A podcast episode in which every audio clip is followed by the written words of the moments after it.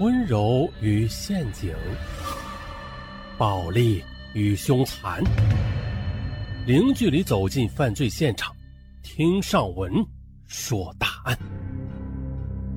本节目由喜马拉雅独家播出。这是一起关于北派武传销的黑幕，啊，跟南派文传销它不一样，并且。这也是一个网友的亲身经历，特别恐怖，可以说是细思极恐。那不知大家见没见过这样的广告啊？就是什么七天淘宝厂家拍摄包住宿，日结五百，对，就是这样类似的广告吗？它呀，就是散布在各大模特群里，甚至兼职信息群中啊，打着靠谱的幌子。用看似专业的态度，在全国来招摇撞骗，这不有一个网友，他就是这成千上万的被骗大军中的一员。也就是因为这则消息，他在传销里边待了整整二十一天。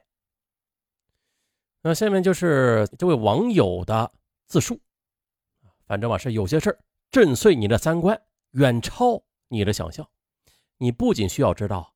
还更需要警惕，再警惕，因为啊，这传销它总是变换着花样，它把外表已经包装了。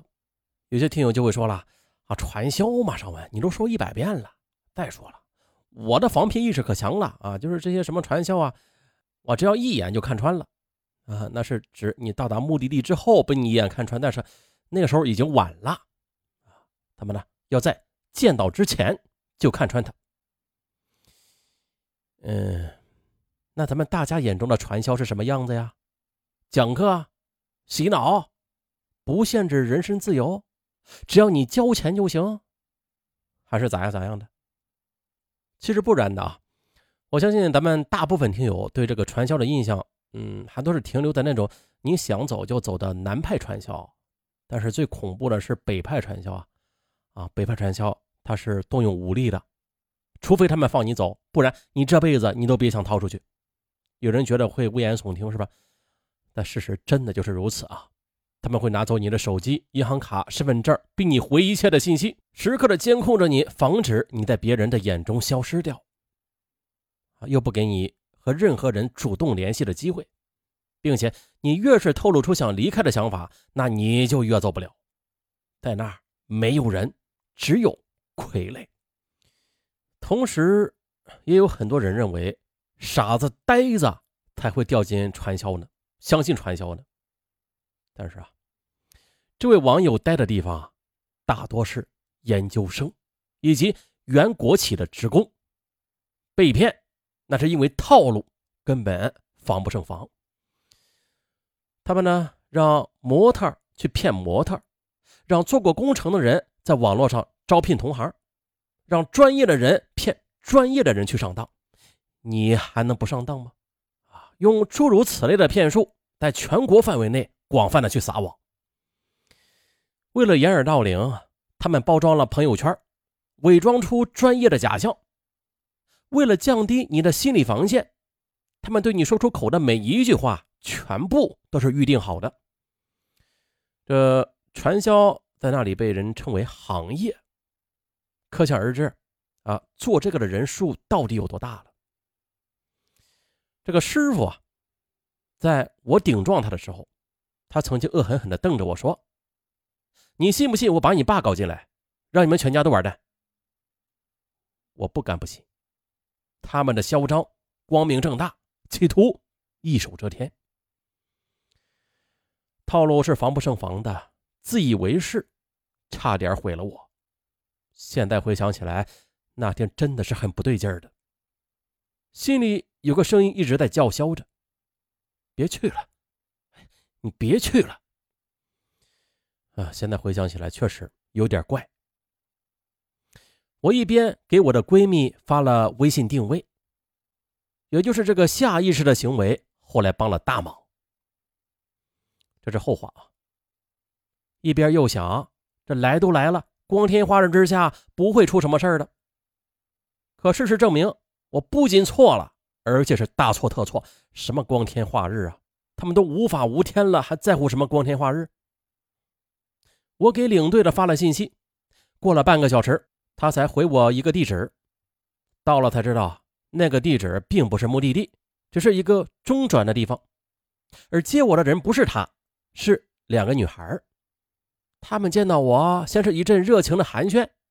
他们这一举动让初到陌生之地的我心生温暖啊，不由得便放下了戒备。但是，从我加他们微信开始，我早就成为了他们待宰的羔羊了，而他们就是拿准我的心理，一步步的引导着我掉进早就设好的局。终于的坐上去那里的车之后的，其中一个女孩突然就说自己手机没电了，向我借手机打电话。我心里其实是画了个问号的，如果不给我，我该怎么办呢？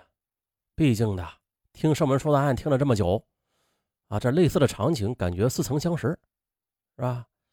可是呢，又因为刚才聊着太热情了，啊，我还是收起了疑问。这时天黑，加上我有点夜盲症，只觉得兜兜转转的进了小路，我再次就觉得奇怪了，马上就询问：“哎，这是要去哪儿啊？”结果他们却不再说话了。此时的恐惧已经让我忽略了手机被拿走的事儿了。不一会儿的就到了，我来不及细想啊，他们已经先行下了车。我犹豫着跟着下了车，没想到眼前却出现了两个高大的男人，他们将我围住了，一前一后的引着我走，逼着我走。确实的，逼得我退无可退。其实我是想趁机逃跑的。但是停车的地方是一条小路的尽头，那条路非常非常的窄，而且不是平路，是凹凸不平，连走路都十分容易摔倒的石头路。我看不清的，但是我确定，这条小路它到底怎么个难走法啊？我这么形容一下就行了，自行车都只能推着走。后来我才知道，这一整个村都是做传销的。小路就是为了防止人逃跑的。他们一共有四个人，跑不了几步，我一定呢会被他们给抓住的。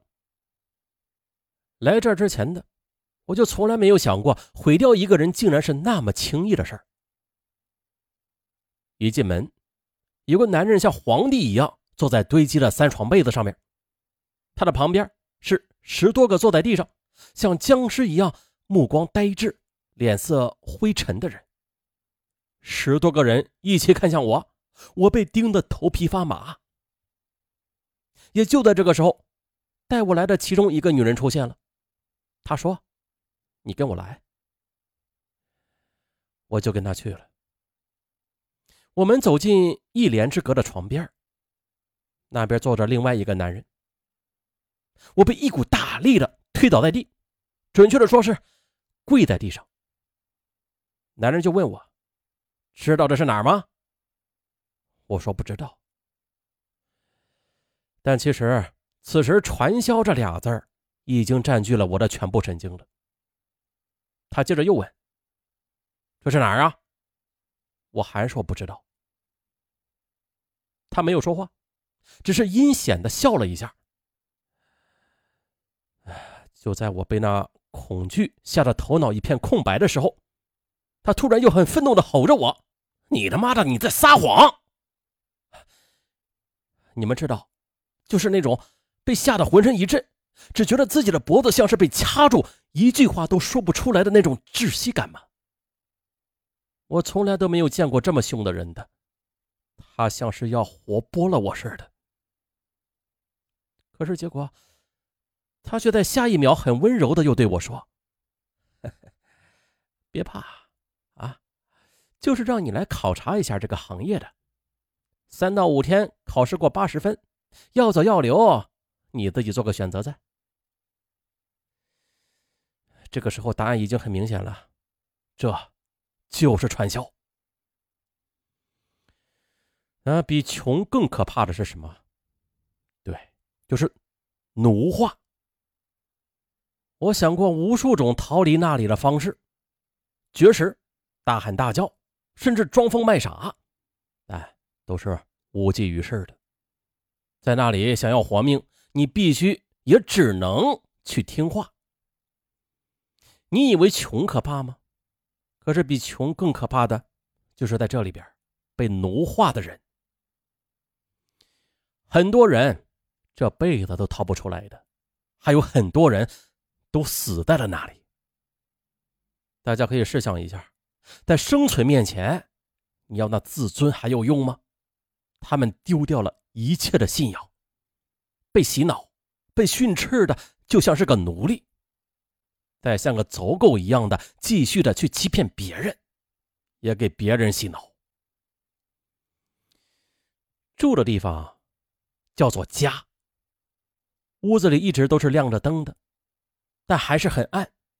常年的锁着门，早上五点半起床，晚上十点半睡觉，一天两次课，早上六点和晚上六点，有一个师傅带着，一天是两顿饭，早上九点和晚上七点，吃的啥？大家想一想，只吃水煮面条和一点点的烂菜叶大家以为这就完了吗？不。更悲惨的事还在后边，咱们下回再说。